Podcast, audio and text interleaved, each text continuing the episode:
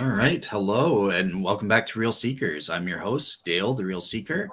And today we have a, a show that came to me as a, a request from my friend uh, and Christian apolog- fellow Christian brother here, Marvin Wallace. Been uh, kind of interacting with uh, a skeptic on the S N S boards, uh, Darren Lute. So first of all, I just want to say, hey, Marvin. Hey, Darren. Welcome to the show. Thanks, Dale. Hello. Awesome. And uh, Marvin, obviously you, you've been on the show before, uh, starting with you. So, you know, I won't ask you to introduce yourself and that sort of thing, but do you want to just kind of give an, an update? Have you been up to anything that you think the audience would be interested in apologetically or? Um, I wish, I wish I could say something interesting, but no, no uh, just working away. Have a parents day, have a parents day tomorrow. So um, it's quite late here. So Uh, under the cosh. Okay, okay, okay. You got a boring life like I do. So, okay. So, yeah. so Darren, it's on you then to entertain the folks. Um, obviously, this is your first time on the show. Uh, you're here by Marvin's request. So I want to just give you some time to kind of introduce the audience as to who you are and that sort of thing, and perhaps a little bit about your, your own faith journey or de-faith journey, whatever you want to call it. Oh, I'm pretty much in the same boat you guys are. I'm fairly boring. Um, I was never a Christian, actually. Um, I've always been an atheist. Uh, the early years, I called myself an agnostic, but um, after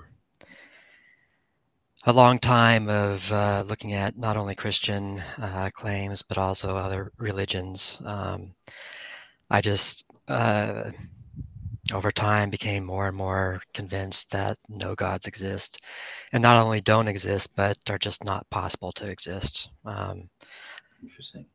Okay. So, so you say, you kind of say that it, it's not only that they don't exist as a matter of fact, but you th- say it's impossible for any and all concepts of gods, or like the specific Christian God, like the, the yeah, only- that's the conclusion I'm coming to. Um, okay. Just because there's no indication that there's anything other than material. And the first uh, definition of uh, a God that you get is immaterial.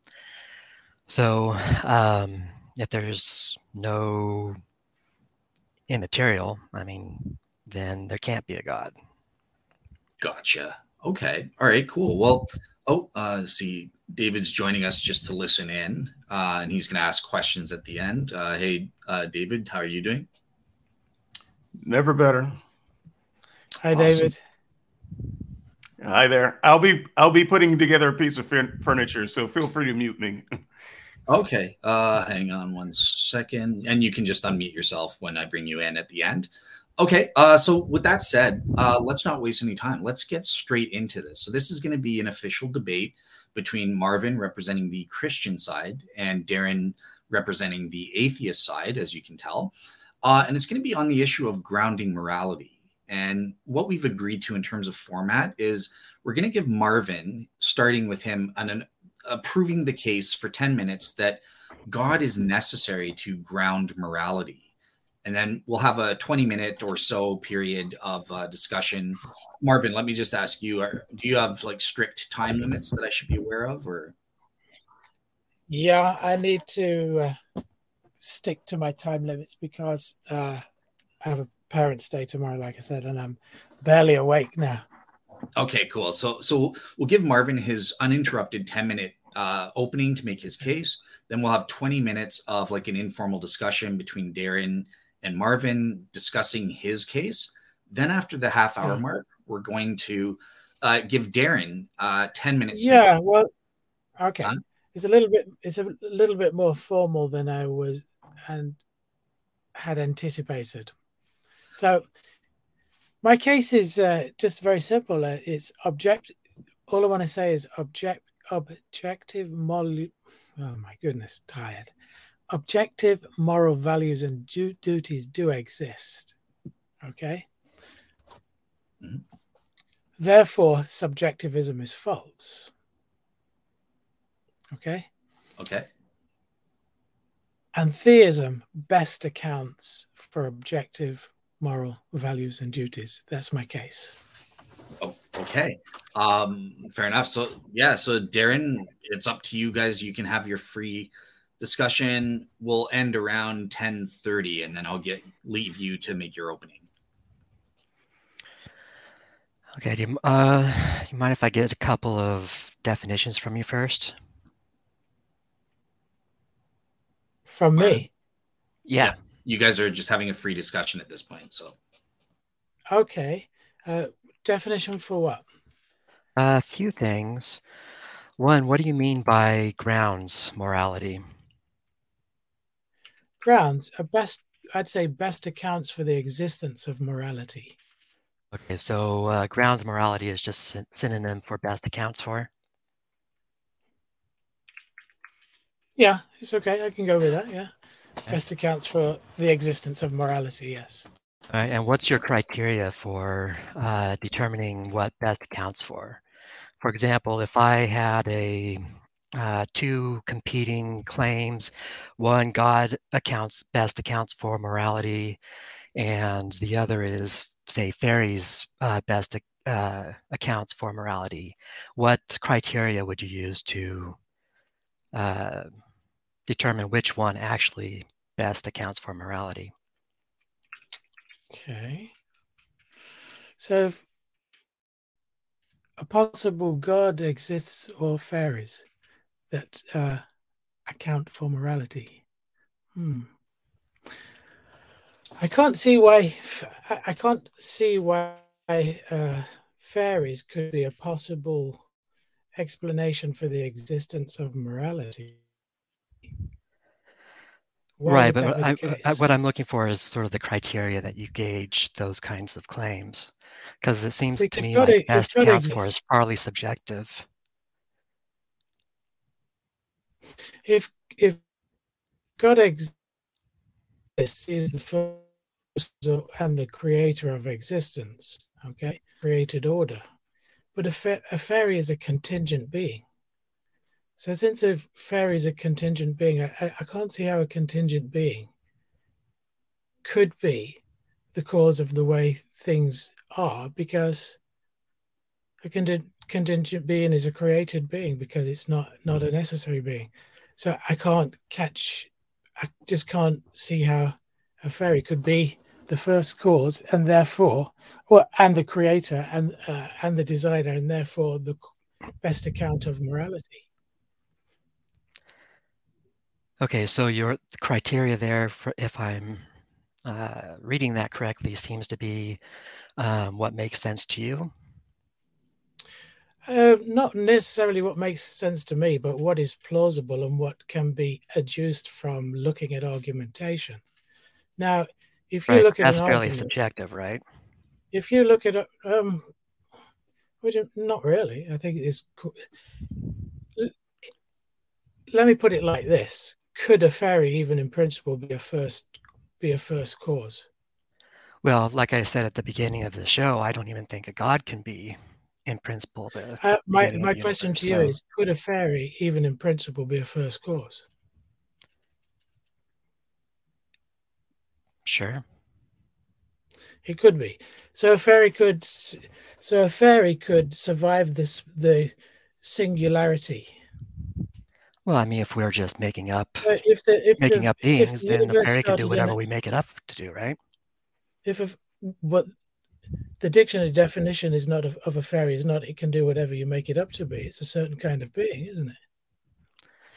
So a fairy could survive this space-time. Well, infinite, let's not get too let's not get too uh, off topic here. I'm trying to figure out what's the criteria. I'm just and so far why, it seems to be whatever you think is plausible. So, say that again.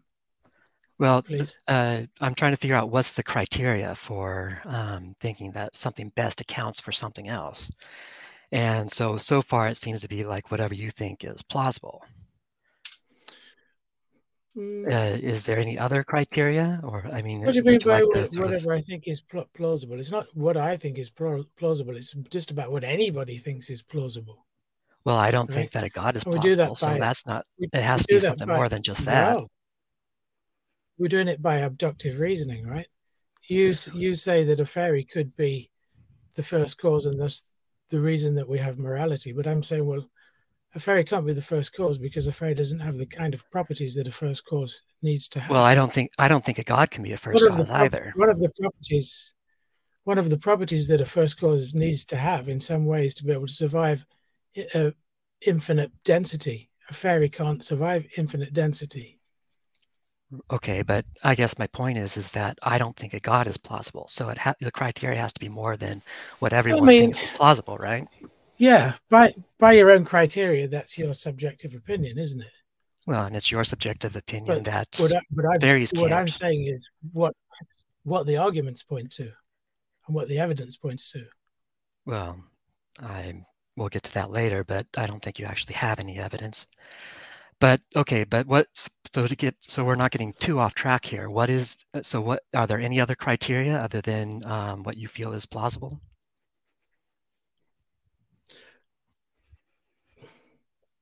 What do you mean by what I feel is plausible? I've just what what we're arguing. It's not just what I feel is pl- plausible. It's what is plausible in terms of what can be argued. Right, but Some what I pointed out was that just others. because you think okay, something's you take, plausible doesn't mean that everyone that thinks sense. it's plausible. Yeah. Okay, got it. Okay, if we got if we take plausibility to mean what we think is most probable, then yeah, I can accept that. Okay, so is there any other criteria for uh, best accounts for? No. Okay, it's just what you feel, what you subjectively feel is plausible then.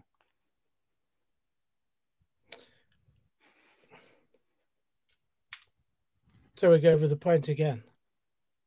Well, I'm just, I would just want to verify that I'm getting this right. You want to verify you're getting what right? The, what the definition of best accounts for is. In your mind, it best accounts for is what you, what you feel is the most plausible. Am I getting that right? Well, I've pointed to abductive reasoning. Okay. Right, and that's how you get to what you feel is most plausible. Yeah, well, if, if you want to if you want to characterize it as uh, what I feel, then you can do that. But I say it's abductively reasoned. Okay, so if I um, so if I say that um, something else is the best account of morality. And you think, uh, and you say that God is the best account for morality, then basically all we're saying is that I think, in my opinion, that something else is more plausible than a God, and you're saying that, in your opinion, God is the most plausible reason for uh, um, the account for morality. Well, you can look at it like that, but if there's a if there's a non-plausible account versus a plausible account, and then you say that the non-plausible account is what you feel, then that's up to you. Right, but and if it's, it's, it's up to the listeners right, to but decide, what's plausible or not plausible is completely subjective, right? Because I could find something that you think is plausible, unplausible, and you could find something that I think is plausible, completely unplausible, right? Well, in a, in a certain sense, but in another sense, you you can you can't say things that can't be a candidate for plausibility and then uh, tout them as being plausible, like a fairy. Well, Well, to be fair, I think you're doing the exact that exact thing when you say a god. Because a, because a fairy because a fairy is a contingent being for a start, so a, a, a contingent being can't be the first cause. Right, but and since it's, since but a conting, you're doing exactly fairy, what you're saying that I can't do. Since a contingent being, since a contingent being can't be the first cause, right? And it can't be a designer of everything that exists. It can't imbue us with whatever it is that we have that make us like that God or the way we are.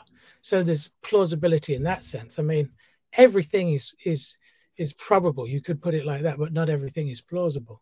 Okay, and I'm appealing to at least what you uh, put forward as a candidate for, for being the cause of morality must be plausible. If the contradictory or negation is less plausible, then like I said, it's up for the viewers to decide. Well, I mean, reality is or it isn't. So it's not really for the viewers to decide. They can make their opinions about reality, but reality either it is or it isn't. So uh, I understand, I, but neither of us dictate reality at all. Uh, yeah, reality is what it is, but neither you or I dictate reality. The, re, the the listener makes up their own mind about what is reality. Well, sure. That's why we're making that. the, that's why we're making the case. Right, but like I said, I don't think that a God is even possible. So something that's not even possible can't be plausible. So if you want to well, say that God that is more plausible than then uh, well, then that's a non-starter for me God right is, there. Well, you well you think a God is uh, not plausible. I think no no God is not plausible. So there we go. Okay, so how do we go about determining which one of us is correct then? Well, that's the point of discussions like this, isn't it? Well, no, the point of discussions like this is to throw around opinions and then uh, talk about them a little bit. I mean, we've only got, what, an hour? And philosophy has been arguing over this for thousands of years.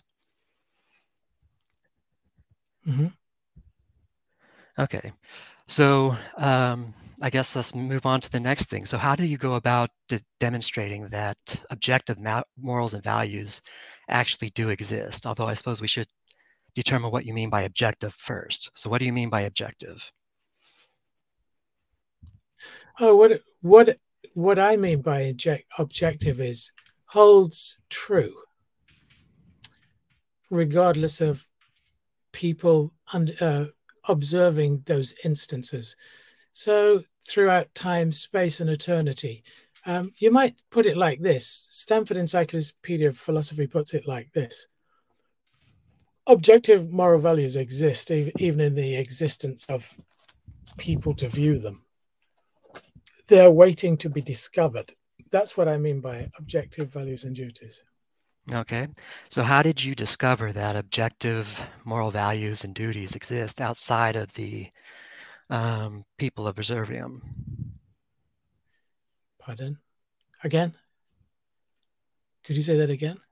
So how did you discover that objective moral values exist outside of the human experience? Uh, I don't know what you mean because I'm a human. Well, you just said that objective means that uh, it holds regardless of people observing those instances. It's something we discover, right? Yeah. So how did you discover objective moral values and uh, duties? What you say doesn't follow. So you okay. say that objective uh, things are discovered, and me asking you, how did you discover them, is doesn't follow? Yeah, but you just said uh, you just said outside of humanity or something like that. So you're asking me, how do I know that ob- what objective values and duties are? Sure. Uh, know them intuitively. Know them a few ways. So how does it, how does intuition? Well, let me explain. You're asking me to explain. I'm trying to explain, right? Go ahead. Right. You you asked me how I know, and I'm telling you how how I know, or how I think I know. Okay. First, I would say that there are divine commands. Those are uh, translated in the Bible. Second, there are. I would. subscribe to virtue ethics. So the life of Jesus tells us how uh, to live our lives. And those are grounded, I think, in the kind of people that we are. We are given a moral kind of compass, what I would say is moral intuition. So those are how I know, or how I think I know. Right, but none of those uh, point to an objective Uh, uh, moral, morality outside of the human condition. Intuitions are completely human. Um, I mean, divine command you might be able to uh, do if you can figure if you can figure out a way to show that the Bible actually is divine commands from God. Um, but moral tuition, that's just humans. That's not outside of human uh, humans. I don't get your point because, like I said, I'm a human. So how do you expect a human to have experience of something that is non-human? But we're constituted in a way in which we well, have moral intuitions. Well, you're saying objective moral, so you're, you're saying example, objective um, morals exist outside of the human condition, that if no if no people No, exist, I didn't that say that. I, what I said exist. was what I said was that is the Stanford Encyclopedia definition Okay, then what's and your what definition? The, what the Stanford what the Stanford Insider Encyclopedia definition is, it's not it's not saying that those laws exist somewhere in space. It's saying that they are binding in such a way that even if people, conscious agents, weren't here to observe observe them, they would hold true. That's what the that's what it means. Okay, so how does how does your intuition mean that uh, the morals that you think you have hold true in that way? Well, let me quote atheist philosopher Louise Anthony, who says, you know, when you hold a moral intuition and it's obviously more true than its um, contradictory or negation, then you have no reason to believe it's contradictory or negation. For example, and the standard textbook uh, moral uh, objective moral truth that is given is torturing babies for fun is wrong. I can't see any way ordinarily when that is right, can you? Well, if you're asking my opinion on it, that's subjective by definition. So asking me my opinion doesn't get you to objective. I'm asking okay. you, how do you get to objective? That's really, by that's your really cool. So that's just your opinion. So your opinion could change and it could be okay. Well, I mean, that's how the, your God works, right? Uh, I'm yeah, asking you he about slaughtered uh, all sorts I'm, of babies. I'm, I'm asking you about subjective. You, you asked me about objective moral. Right, but if we're going to stay on how point, I, how do I then know we're talking that... about objective morals, right? Not you, subjective you asked morals. me. Okay, you asked me how object how I know objective morals exist, right? And I've told and I've stated, well, they're obviously more true than the contradictories or negations. Well, that's your opinion, sure. And then I've given you an example of an objective moral value, and I'm no, you gave me you, your opinion of an objective okay, moral value. So since I'm asking opinion, you, how do we get from your opinion since, to actual since objective? Since it's my opinion, right? No, I it's could, your I opinion.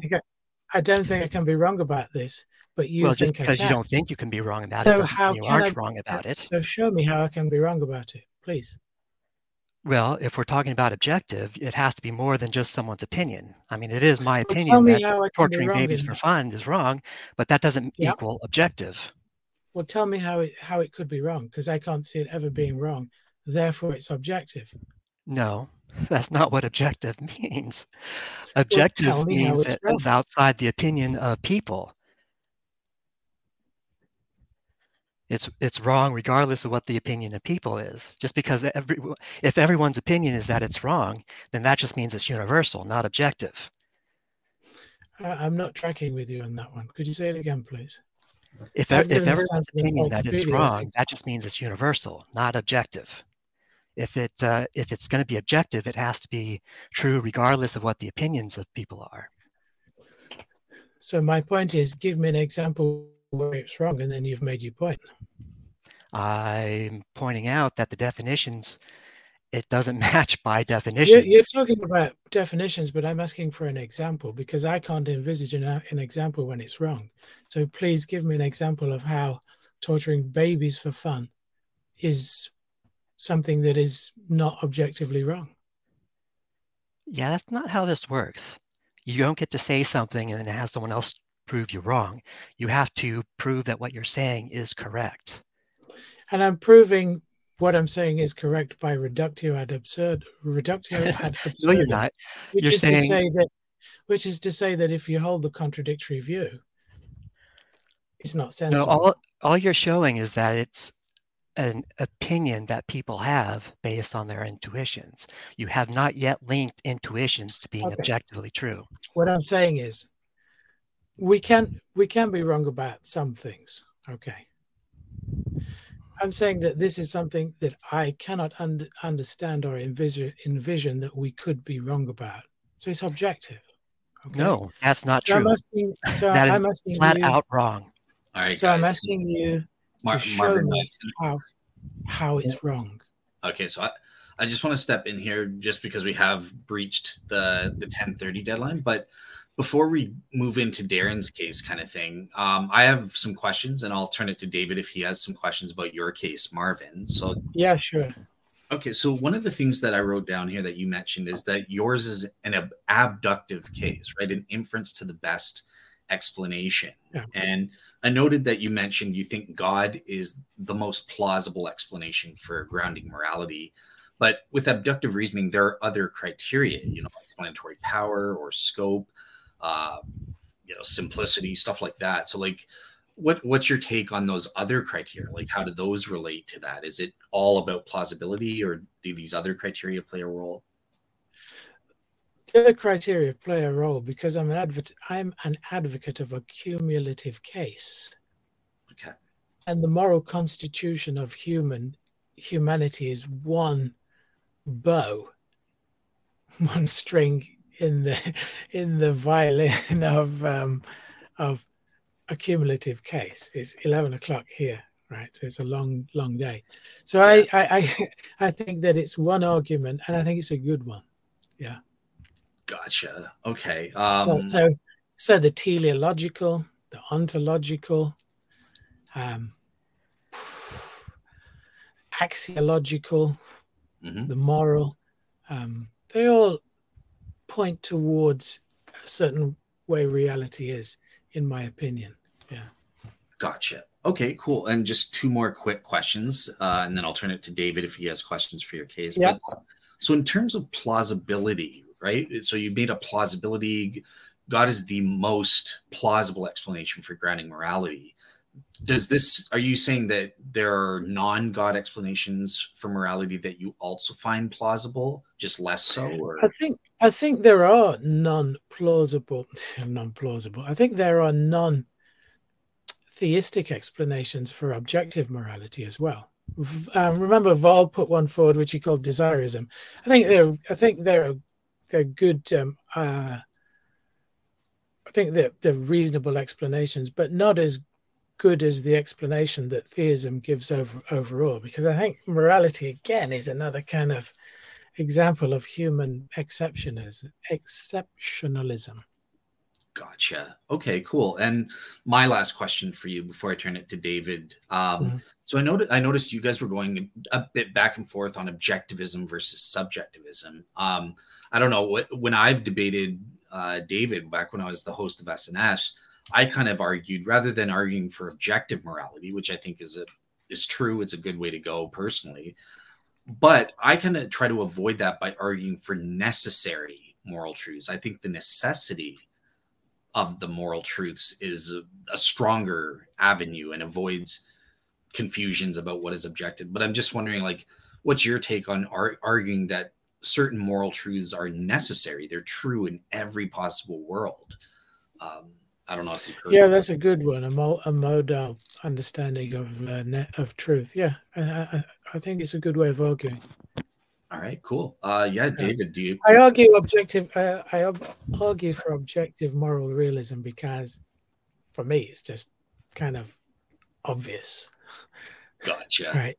Right. And your opinion then. If it's, it's not true, I want to know why. Right. And since it is true, what gives? What is the best account of it? All right, cool. Uh, David, I'll I'll bring you in at this point if you have a, a you know two or three questions for Marvin based on his case. All right, I'll I'll try one. Uh, can you hear me? Okay. Yep. Yeah. Fine. Fine. Okay, um, Marvin. Let's assume there's a God. Uh, yeah. I know that I know that Darren wouldn't want to assume that, and I, I don't like assuming it, but let's just see how much we can give up. uh, let's assume there's a God. Uh, could that God not have created moral apparatus in us without objective morals? In other words, why couldn't this God have created a subjective moral system so that we could work it out ourselves? He gave us taste buds, but there is no objective great taste. He gave us a sense of smell. There's no objective sense of the best smelling thing. Uh, there's there's no objective sense of the most beautiful picture. Um, and so why is it necessary to you that this God could not have given us a subjective sense of morals so that we can work it out ourselves, and that he must have given us some type of objective morality deep in our bones? Uh-huh. Well, I think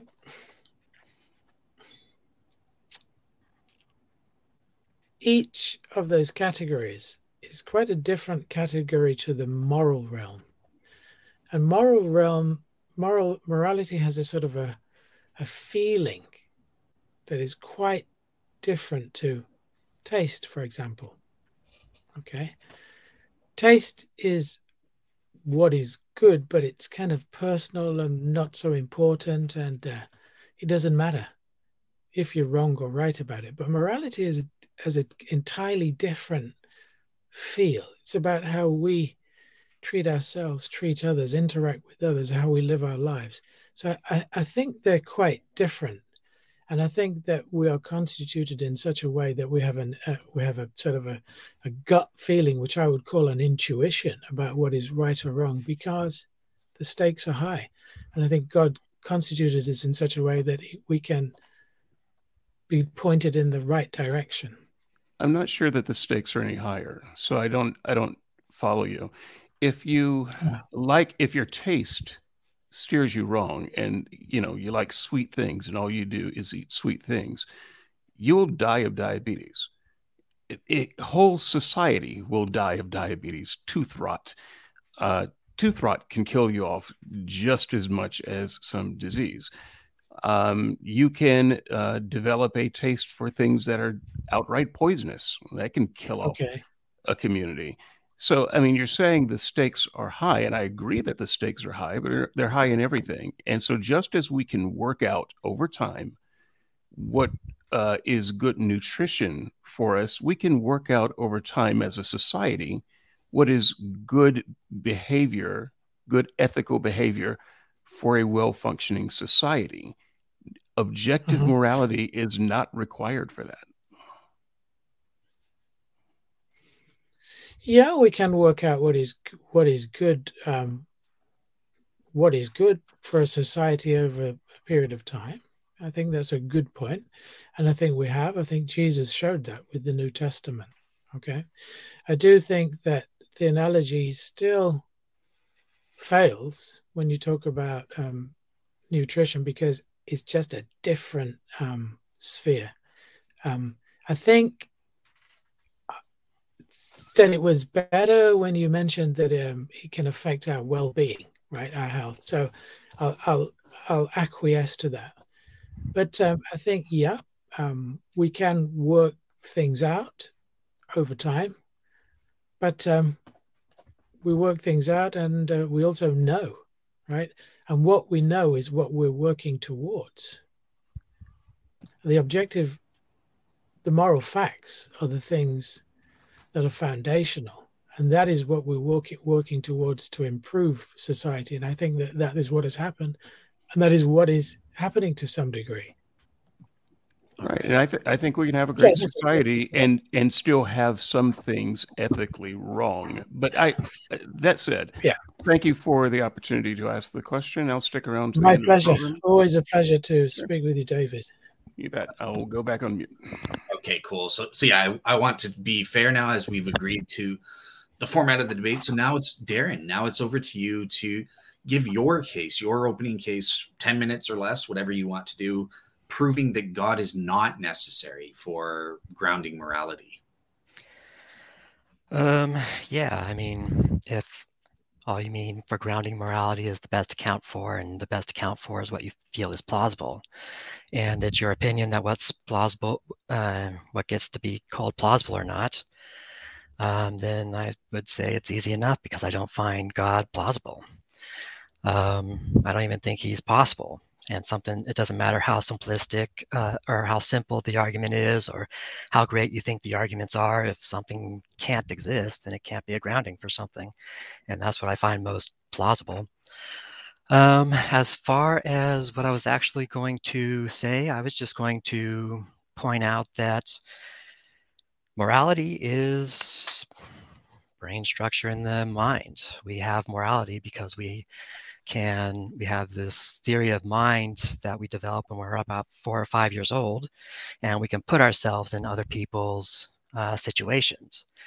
Uh, this is turned on and off depending on whether they're in group or out group, um, and it's not any one structure in the brain, but it's uh, uh, distributed throughout all the different parts of the brain.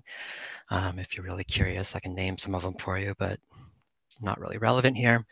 Um, or if anyone's curious, if they want to look it up um, online, just um, Google the neuroscience of moral judgment or the uh, parts of the brain that make up morality. Um, it's all fairly well established at this point, well established science at this point.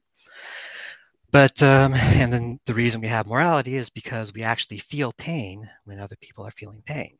This is how our brains are constructed.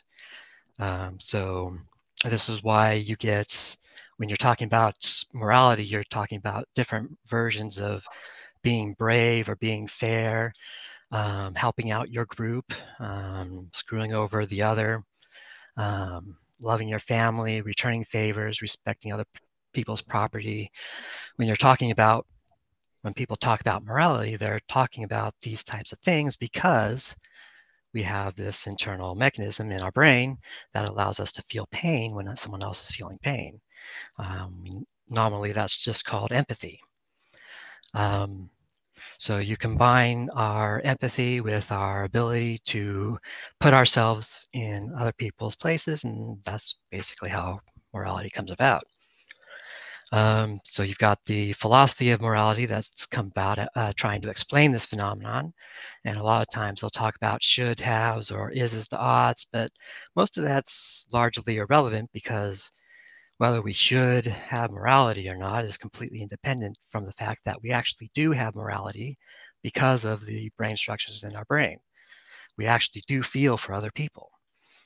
Um, and so to give uh, Marvin's example of torturing babies for fun, most people don't do that because they have these brain structures in their brain that makes them feel the pain that the baby's feeling.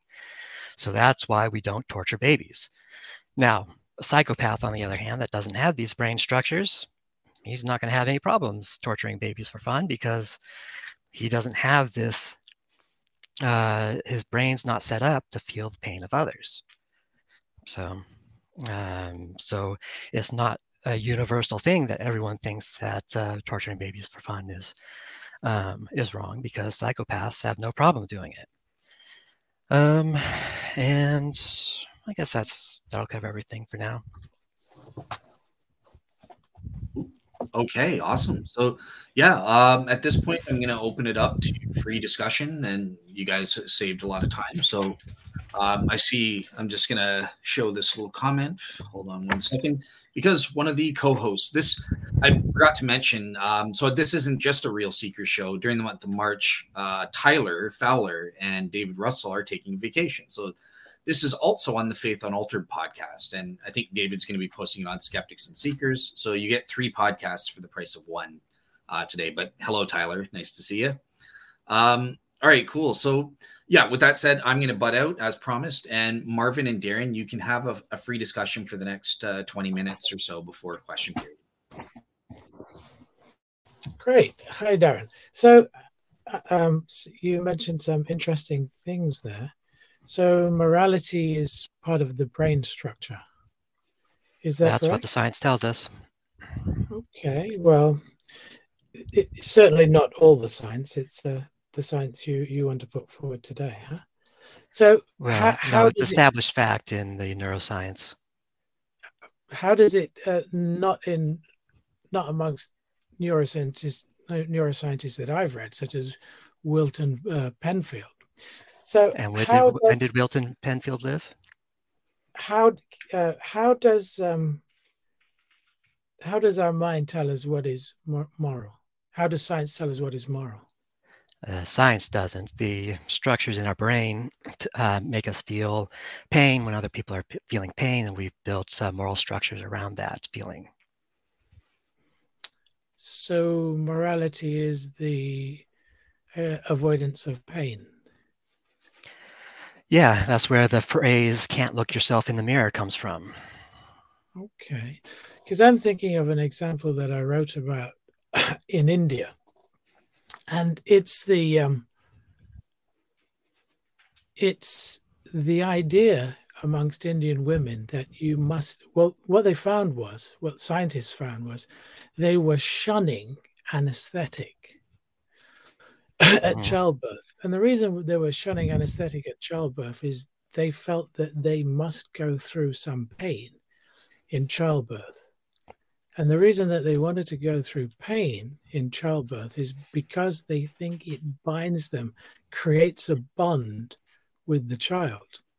So that's an example of where a society thinks pain is good. So is morality, if morality is reduced to the avoidance of pain, how, how do you account for that? The well, when you're comparing two pains, you've got uh, one pain over the, another, and if their uh, brains don't register it as pain, then that's going to uh, uh, inform their morality. No, they said it's painful. Well, they, for Indian women, I think giving birth is painful. It's not less painful than it is for Caucasians or Africans. Well, if you're comparing the, the is, pain of birth painful, versus the pain of morality, or if they've uh, grown up with the uh, ideas that that is the moral thing to do. I mean, for example, uh, I've talked to a lot of Christians where um, God commanded that you kill people on his favorite day for picking up sticks. They think that's okay because um, that's what their religion has told them is the moral thing to do. So they don't actually have that moral, that moral pain, and they Uh, and their God is telling them to do something, so they—that's what they do. I mean, it's not yeah, like not... the uh, the the moral uh, structure of the brain is the same for everyone. I made a point to point out that psychopaths don't have the moral structure at all, and those that do have it are obviously going to be um, influenced by the people and cultures around them. Yeah, that's not the point I made. The point I'm making is that if you say that um, science tells us that pain avoidance is what triggers a certain sort of um, moral response, what we find morally praiseworthy or blameworthy, I just wanted to give you an example of a widespread practice in which pain is welcomed. And if that's the case, because they think it has a it has a good is good. Right, then it doesn't seem to follow that pain, the avoidance of pain, is what morality is is based on. And yeah, psychopaths for sure are broken, broken well, people. You're, if you're conflating two different things. You're conflating the pain we get from the structures in our brain that manage morality and pain, physical pain that everyone feels that they have to go through just because that's the part of life. I mean, you're conflating two different things, so that doesn't really show what you think it does. Yeah, uh, I don't know how I'm conflating, com- conflating two things. I'm talking about pain. I'm talking... Well, um, yeah, but there's lots of different yeah. pain and a lot of different reasons for pain, and we can compartmentalize pain in a lot of different ways. It's not a pain officiates all type of thing. Yeah, my point is, what I'm trying to say is if if morality is a psychosomatic response... I didn't say that. Which, No, I, I said, I, I clearly prefaced that with I'm saying. I'm saying if pain is a psychosomatic or some kind of physical response that triggers us to can hold something as being moral or immoral, then I disagree with it because of the counterexample that I've given. Well, now, except the counterexample you've given is not relevant. Case, if, you, if you think, well... It seems to be relevant in a lot of um, peer-reviewed articles on that issue. I'm glad it is, but it isn't actually relevant to the point I was making. So did you want to move on to something that's relevant? Making? What point were you making? Because that you, so what is morality? Can I ask you that question? Morality is uh, is the structures in our brain. It, well, morality itself is the cultural construct we've Uh, constructed, uh, which is uh, influenced by the structures of our brain. And the culture um, that we are a part of influences morality, but how we get why we have morality in the first place, what actually drives it is the structures in our brain.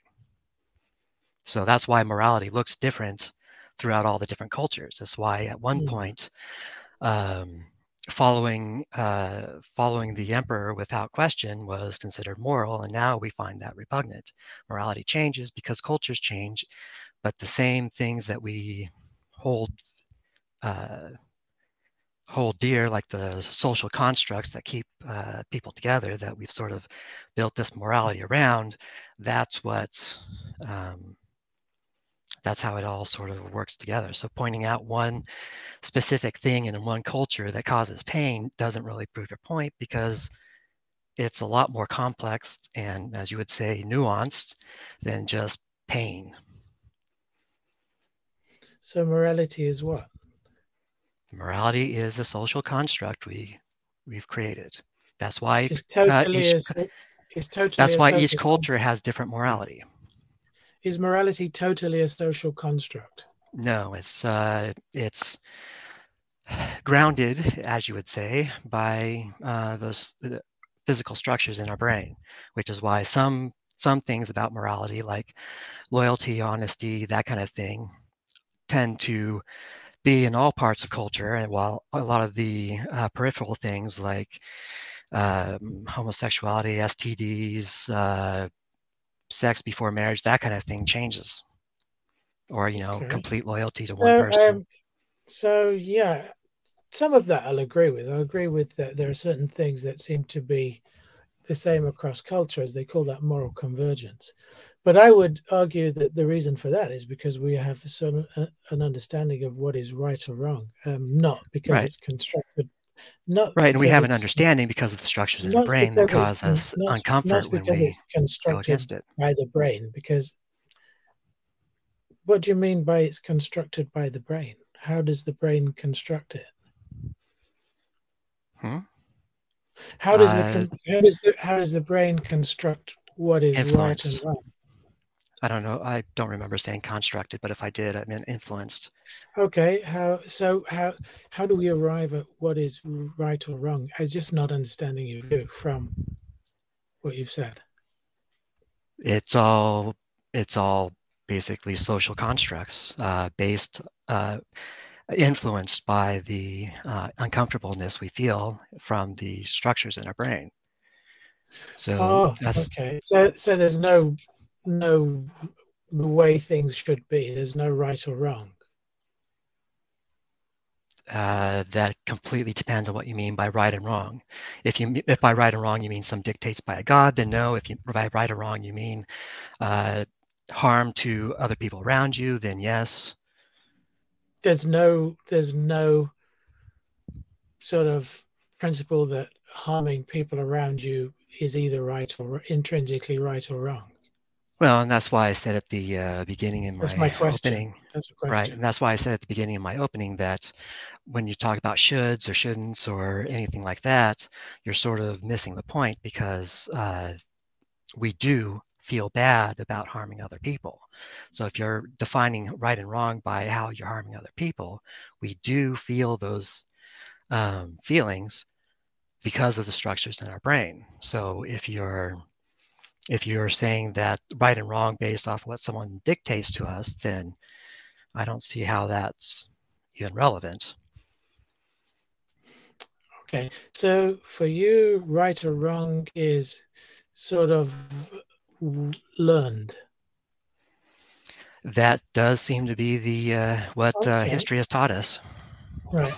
So you would, so for you, you couldn't say, for example, a regime like the Taliban is intrinsically wrong in what they do, banning women, how they how they treat homosexuals. Again, it depends on what your definitions are. If your def- definition of right and wrong is harming others, then yes, I can say that it's intrinsically wrong, because that's what the definition yeah, of right and wrong means. Say, yeah, you can say they're intrinsically wrong, but by their by your by your lights, they are intrinsically right, given Their, purpo- their purported outcomes. Well, given that their definitions of right and wrong are probably different than mine, um, they will definitely think so, but I obviously don't think so, because they're de- because of the definitions I have for right and wrong. And that's where plausibility comes into it, because I just can't I, I can't accept that Some well, I mean, there is the way the world is. Some of, some there there the is things... no universally agreed upon morality. There is no universal, universally agreed upon right and wrong. As you pointed out, the Taliban thinks that you're evil and the devil. So yeah, I mean, I, if, I think, if we're just going I, off of opinions about who is objectively right, then you have no way I, of I showing that wrong. Objectives actually exist. But I think they're wrong. Just because they have different morality and they think you're doesn't wrong mean, doesn't mean more, that that's irrelevant. Just well, it's irrelevant to them. Either that you think they're us, wrong. Either both of us are wrong, or one of us is wrong, right? That's, Maybe that's the logic of the thing. Maybe it depends on what your what well, your here's, standards here's are, another, what your lines you're creating. Here's another, question, here's another question I've got for you. What's the let, difference between just Marvin? Before you let this yeah. let this be the last one, so ask your question, okay. Have Darren, and then we're gonna in about four minutes' time we're gonna go to the Q and A. So okay, so what's the difference between subjectivism and no morals at all? Uh, subjectivism actually has a moral structure, and no morals at all would be no moral structure. Okay, so what is the moral structure? I don't know.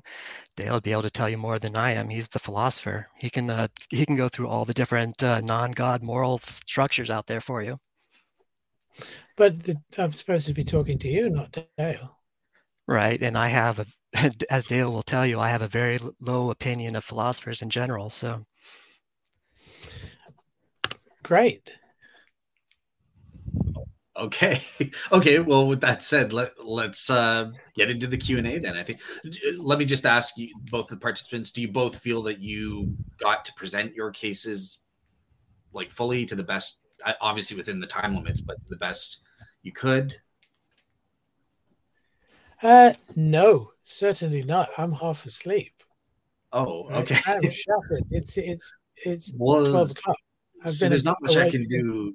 It was a host because you're living yeah. over in Hong Kong, Darren's Pacific time, so I, I had to. Well, I totally out. appreciate it. I just know that if I didn't turn up, it would be considered an excuse, right? So I had to tough there it out. You go. There you go. Well, this whole thing was your idea, so yeah, yeah. you have to show up. Okay. Um, I, I appreciate Darren turning up, giving his case. I awesome. appreciate that. Okay, cool. So, okay, so obviously Marvin's got time limit. So I'm just going to ask, um, I had about at least three or four questions, just to save time. I'm just going to ask two of them to you, Darren. Um, okay, so one of the things that you mentioned, the first thing that you mentioned is this notion of yours that God is not, forget about God not existing, God's not even possible. Mm-hmm. Um, can you briefly just, you know, very briefly just kind of sketch a couple of reasons as to why you think he's not even possible? Um, sure, I'll try to keep this brief. Um, for one, the material has never been demonstrated to even be real, much less possible or even probable. Um, when uh, you asked uh, Christians for what the immaterial is even supposed to be, they can't even, at least in my experience, they can't even tell you what it is. It's sort of like telling a, telling you that a circle is not green. I mean, you can, I guess you can use that as a definition, well, I, but it doesn't really tell you what I, the circle is. Um, and then you also have the just, fact that, that uh, some, certain d- definitions of God, let, like let Darren finish, yeah, and then you, yeah, yeah, yeah, sure, uh, sure, certain sure, definitions sure. of God, like uh, greatest conceivable being. I, I, I think that's a pretty obvious thing. That's you know, greatest conceivable, greatest conceivable being wouldn't allow cancer in his creation. Therefore, greatest conceivable being doesn't exist. You know, so there's some uh, logical things I don't think. Uh, could exist. I mean, sure, the Egyptian or Greek gods could potentially exist, but I think it's so unlikely that I label it as zero. Gotcha. Okay, Marv, Marvin, just take like one or two minutes to give your response because you wanted to say something. I was just gonna. I was just gonna say um, uh, about philosophy of mind that um, the mind is an immaterial substance that exists. That's the claim. So, so I would I would argue from that that immaterial can exist, and that that is the claim. Yeah, it is the claim. Yeah, sure. That's the claim. Unfortunately, no one's ever been able to back it up. So, well, that's opinion because I listened to the naturalist and the materialist, and um, It's well, not. That must be why we have a not, science of the immaterial then, not right? Pl- not plausible at all, in my opinion. All right, cool. All right, so my my last question for you, Darren, and then I'll give it to David for a couple questions, and then we'll go to audience questions. Um, but my last question for you, uh, so Darren, you mentioned something very interesting to me about empathy um, mm-hmm. and our brain structures and stuff. When I was taking my uh, ethics grad seminar for my master's, um, I was working with a philosopher, Doctor Robert, Roberta Cornegay, who's kind of, she kind of was teaching us one time that there's a distinction between empathy and sympathy. And she kind of more stresses sympathy would be more important for morality, because it's not always, it's not always moral or good to fe- actually feel other people's pain and stuff like that. Whereas sympathy is more appropriate. You can understand and act accordingly. And that's more, she was saying that sympathy is more consistent with moral action than actually feeling or putting yourselves in the other's position. But do you see a distinction? I know that's a technical question, but yeah, is there a distinction? Um, I would say that uh, those are uh, different gradients of the same thing. Okay. Uh, you're basically putting yourself in someone else's shoes, and then how strongly you feel about that would be whether you're empathizing or sympathizing. Gotcha. Okay. All right, cool. Uh, David, um, I'll bring you in at this point, and you can ask a couple couple questions to Darren about his opening about his case that God's not needed there. Okay, um, so uh, actually, a question for you, Darren.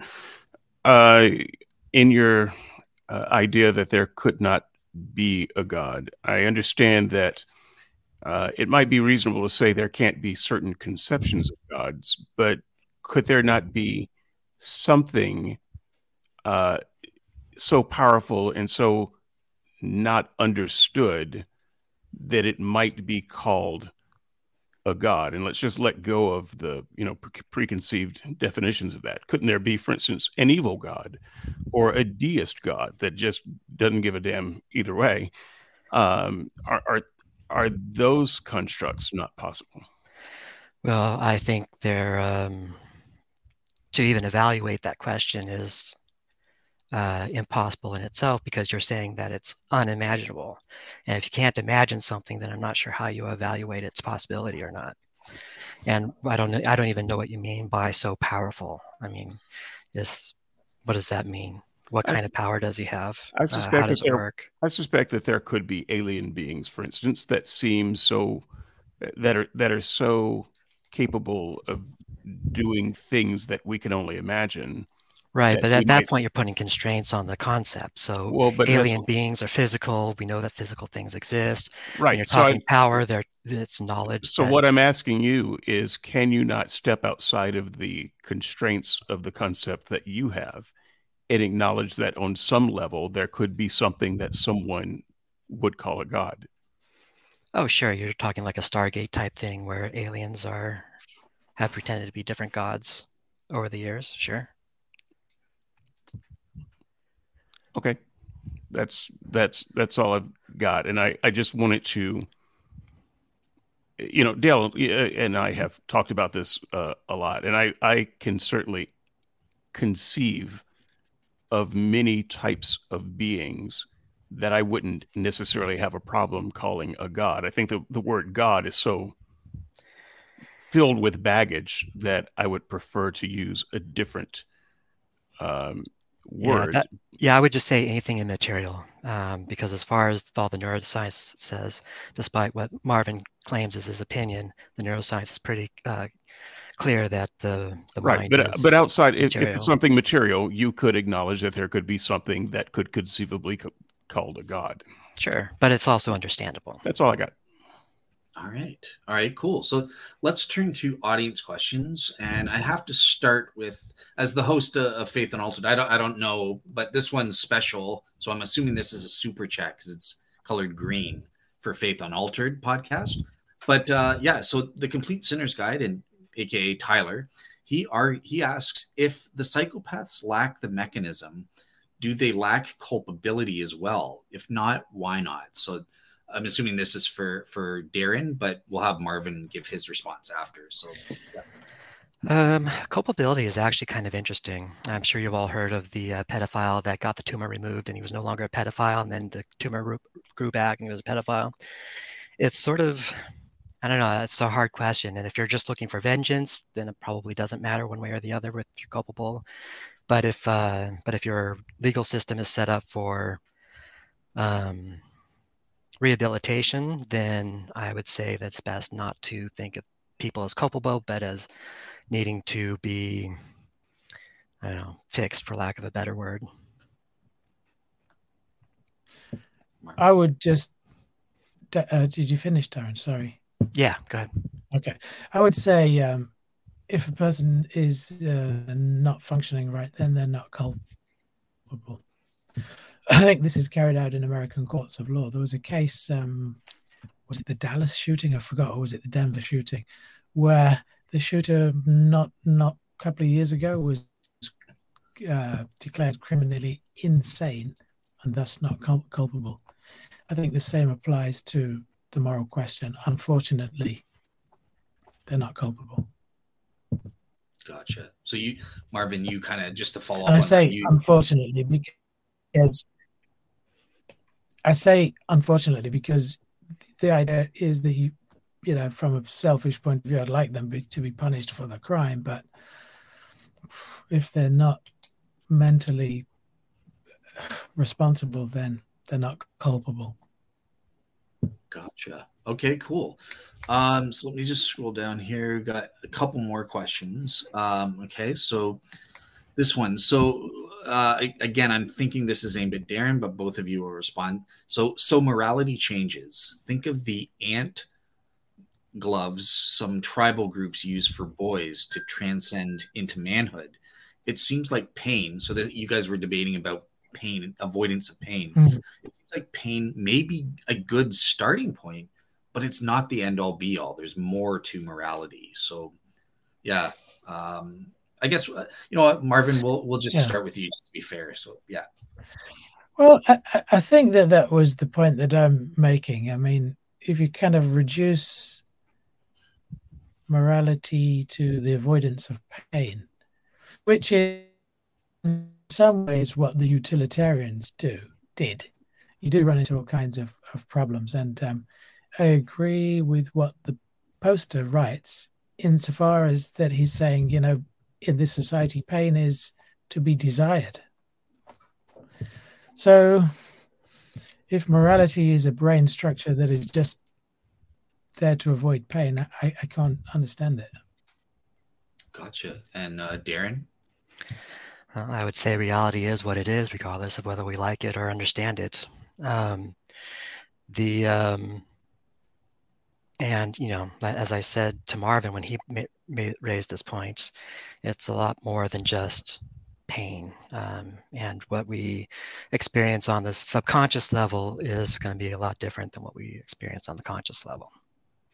And morality is on the subconscious level when we're talking about pleasure and pain. Gotcha. Out of curiosity, I don't know what he's talking about. What are ant gloves that some tribal groups? What is what is that about? Does anyone know? Or uh, my guess, I don't know for sure, but yeah, if I had I... to guess, I would say they put a uh, a glove in an ant hill and then transfer the ants to the to the boys. Okay. Yeah, is that what you were going to say, Marvin? Fire, fire ants. Yeah. Yeah. Fire ants. Okay. Basically, uh, to to to en- endure the pain is a symbol of a rite of passage. I think that the Sioux Indians had another such um, scenario in which they hung you by your skin, and then if you were able to endure that, then you were considered a warrior. So there again, pain is to be desired as gotcha. The moral good thing in that society. Okay, all right. Which makes me question question that it's a, a brain function, and I wonder if it's on a if morality is on a subconscious level. Is it something programmed into us by evolution? Um, not the way you've worded that now, because evolution is not a conscious thing that does actively programming.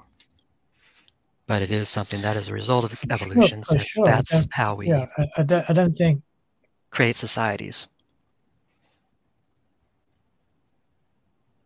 Uh, could you say that again, please, Darren? Um, it's not could like a conscious that, thing. Yeah, it's not like a conscious thing where uh, evolution is making, uh, trying to program us, but it is something that evolved because uh, we're safer and able to reproduce better in societies than we are solo. So anything that uh, increases our ability to reproduce during uh, through society is going to go ahead and survive to be passed on to the children. Right, right. Because you've got a whole series of evolutionary debunking arguments as well. When when we think about evolution sort of imbuing us with morality, we can think of we can think of evolution working another way, producing another morality. Sure, if we had evolved from lions, then we would be talking about whether eating our children was moral or not. Oh, I think. I think okay, cool. Oh, so you th- do you think that there could be a scenario in which humans would think eating lions is eating cubs okay? Sure, if we evolved from um, lions and that's an instinctual thing for them, sure. You, you you think humans, if we'd have evolved that way, could end up eating our offspring, killing killing other kids so that we could mate with those women and making the most of those kids by eating them. Do you, do you think we could have evolved like that? Sure. I mean, we already have examples in the Bible where we go in and kill infants and children and everything else. I mean, it's not that much of a stretch to oh. add cannibalism onto that, considering we do have cannibalistic cultures in the past. Mm-hmm. Oh. But could we have evolved so the whole of society behaves like that? Um, I don't know. Uh, the whole point of uh, having a society is having people that um, come together as a group. I know that uh, Jewish tradition for a long time before they became um, well, what they are today, that they had to sacrifice the firstborn to their god. So maybe. Um, yeah, I never, as long as uh, there's lots of children but being made, could, and not we... all of them are being eaten, I suppose. Yeah, it's not like lions eat all of their cubs. It's usually just the ones that happen to be with whatever woman they want to, or whatever female lion they want to mate with at the time. I would say that's true. Lions don't eat all of the cubs, otherwise there wouldn't be any lions. Mm-hmm. Okay. Okay. All right. Fair enough. So uh, this time we have a question from someone who's no stranger to any of us. Uh, Brian with an I. I suspect he has two eyes, but um, so Brian says, is it pain that is desired or the ability to withstand and overcome pain? Um, so yeah, I think Darren, we'll start with you this time. Well, I think getting hooked up, uh, I sort of beside the point, this whole pain thing. Um, we feel discomfort for doing wrong things and we feel pleasure for doing good things. It's sort of on a psychological thing. All these examples that are coming up about withstand, withstanding pain is usually something that's not a moral act. It's usually like a rite of passage or uh, something that they want, um, you know, good things for the children. So, so sort of like taking your child to the doctor, of course, they're going to experience pain. It doesn't mean you feel good about it all the time. And when you do, it's usually because it's a cultural custom like circumcision or something like that. Okay. All right. Uh, Marvin. Uh, yeah, Marvin, go ahead and answer this and then we'll we'll finish off because I know you got to go. So. Yeah, no comment. No, no comment. Okay. All right, cool. So that's it. I got I got my little uh, private chat note saying Marvin's got to bow out. So just want to say, yeah, uh, thanks for, for doing this debate on both sides and sharing your perspectives on why you think you're right. My pleasure. Awesome. Yep. Um, all right, cool. So with that said, Dave, yeah, thanks. Thank for, you. No problem. I hope it I hope it met your expectations. This show is for you, Marvin. So uh yeah. Um cool. We'll have a good Thank you so much. No problem. All right. Take care. And for the audience, when, I, when I'm when I oh when I'm ahead. facing what? the parents tomorrow. You're facing the parents tomorrow. Oh, goodness. I'll think of you guys. Sounds good. Sounds good. All right, cool. So just for the audience before I uh, end the show, uh, so next next week um, I have, so for Real Seekers and also Faith Unaltered, because it's the month of March, um, I'm going to be having two Shroud-related shows. So uh, we're going to have a debate between pro-Shroud historian Jack Marquardt um and uh Hugh Ferry, the Shroud Skeptic, debating specifically the medieval documents and the Darcy Memorandum. Um so that's going to be a great debate. And then we have somebody new, uh Michael Kowalski, who's just written a book, and he's got some groundbreaking new research on the carbon fourteen that nobody's heard of, uh refuting that. So we're going to be talking about that. So yeah, with that said, have a great week, everybody. Have fun. Bye. Take care.